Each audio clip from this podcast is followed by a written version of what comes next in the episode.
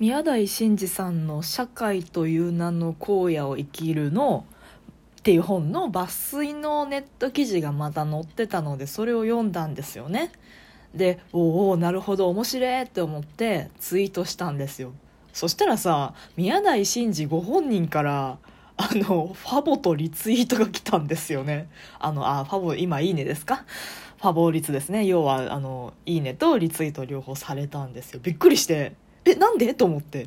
ご本人じゃんと思ってその通知が来るわけですよ。宮台真司さんにリツイートされましてはあみたいな。あの人フォロワーえ10万人ぐらいいるんだっけ？なんかそれぐらいの人にそもそもリツイートされたこともないしいいねされたこともないしえまあちょっとねあのその記事プラスちょっとした感想みたいなの書き添えてツイートしておマジか本人から反応来たぞやったみたいな気持ちでいたんですよね。そしたらさ宮台真司さんのツイートといいね欄見たらもうねめちゃめちゃ宮台真司についてあのあのツイートしてるもののリツイートといいねだらけだったんですよ。要は宮台真司めっちゃエゴサしてるっていうね。めっちゃエゴサするやんと思って。あ宮台さんもエゴサとかするんだってなんか面白かったですね。まあそのね承認欲求を満たすために多分エゴサしてるんじゃなくてなんか観察対象に研究対象にされてるような気もせんでもないんですけどあのね、どこまでこう人々が自分の言ってることを分かっているかみたいなことを探るために見てるんじゃないか説とかもなんか感じたんですがまあまああ宮台真司っていうワードを入れてツイートしたら絶対に宮台真司本人に見つかるんだと思って面白いと思って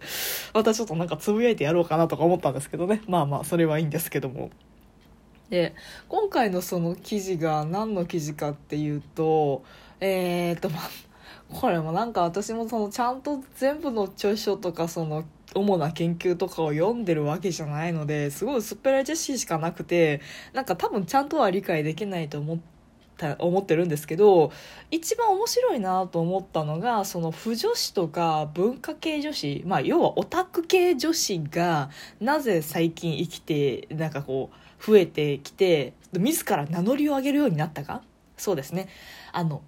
なんか影の存在ではなくなんかもうそういうカテゴリーとしてもううちら不女子なんでとかうちらオタク女子なんでみたいなのを結構堂々とそのアピールまではいかないけど堂々と名乗るようになってきている。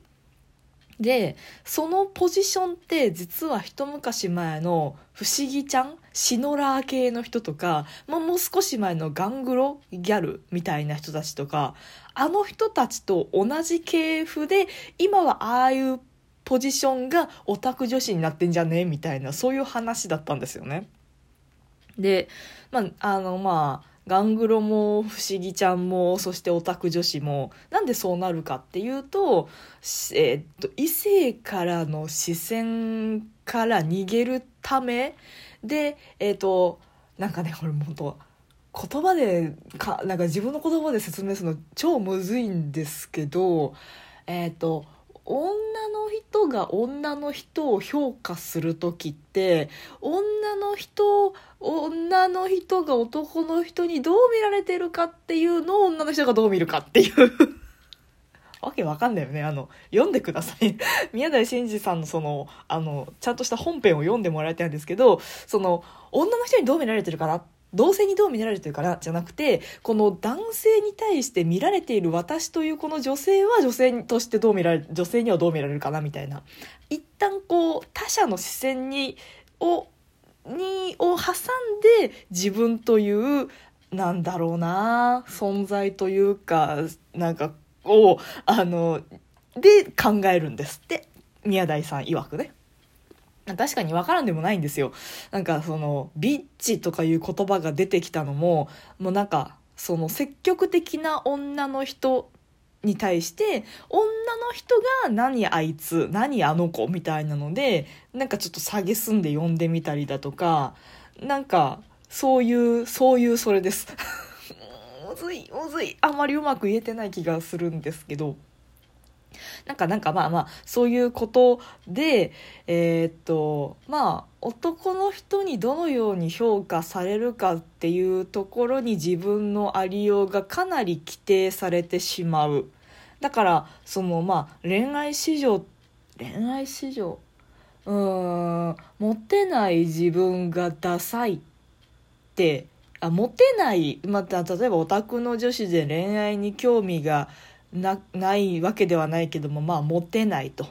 まあそのそういう恋愛とかに積極的になれないとかなんか苦手とか不器なんか人間関係構築とかに不器用っていう人が不器用だなあいつって思われるのが嫌でダサいなと思われるのが嫌でいやいや私オタクなんですよ。自分の意思でこれ選択してるんですよっていうポーズを取ることが主流になってきてそれが今はオタク女子というポーズになっていると。一昔前の不思議ちゃんも同じでいやいや私その男の人にどう見られるかとか興味ないっすよってふりをするそのカテゴリーとしてポーズとしてあなんかこう上辺としてキャラとしてあ不思議ちゃんってちょうどいいなみたいなガングロギャルも同じでいや男にどう見られるとか関係ねえしっていうなんかそういうのでガングロギャルと不思議ちゃんとオタク女子が一括りになってて同じ系譜だよっていうそういう話であ面白いなと思ったんですよ。今のでちょっと伝わったかな？伝わったかな？で面白いなと思ったんですよ。であのその最近のそのオタク女子を題材にしたエッセイ本とか結構増えてると思うんですよね。あで代表的に私がパッと思いついたのが不女子の鈴井さんだったのでまあ藤吉の鈴井さんをまあ確かに面白いです私も別にあの本つまんないとか全然思わなくて面白いなと思って見てるんですけど一方で何とはなしにモヤモヤした思いを感じていたのですがなんかそれがちゃんとその宮台さんのその今回の今回読んだ記事であ言語化されてるって思ったんですよね。猫だって吠えたい。この番組ではリアルではちょっと喋りづらいこと。だけど誰かに聞いてほしいこと。日々の雑多な主観をいかに言葉にできるか鋭意挑戦中です。少しの間お付き合いいただけますと幸いです。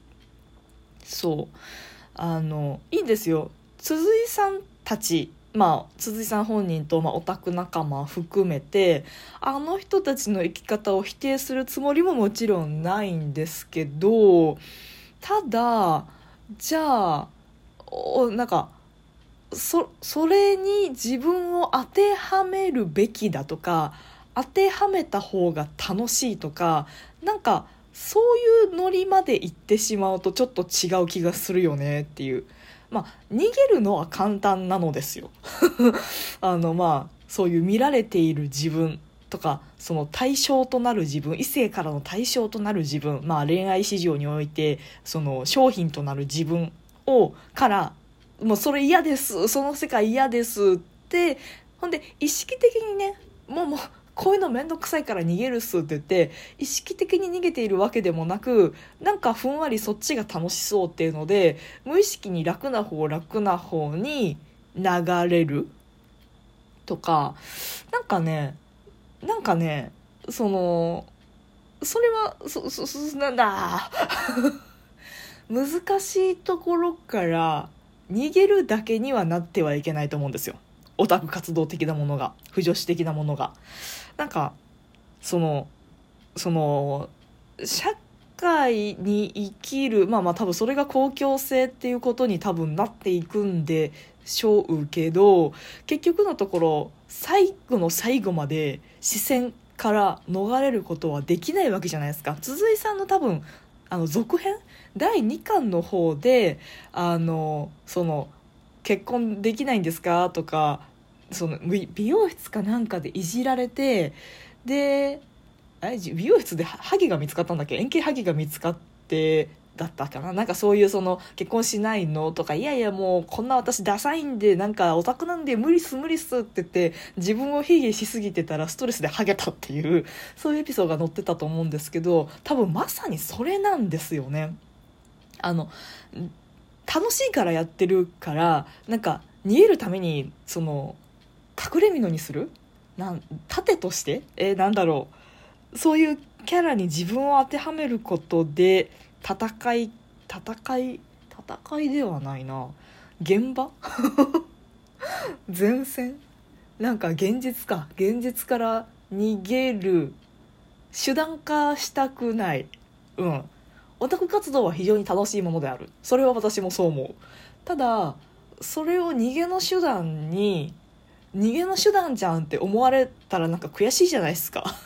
普通にこっちは楽しくやってるのに。それなんかあの恋愛的にとかそういうのから逃げたいから隠れみのでやってる人たちが増えすぎちゃうとなんかあの本質的な意義がないというかオタクとしても悔しいしなんか人間としても悔しいしみたいなのがあるのでなんか今一度ちょっと立ち返って、まあ、オタク活動をするにしろですよ。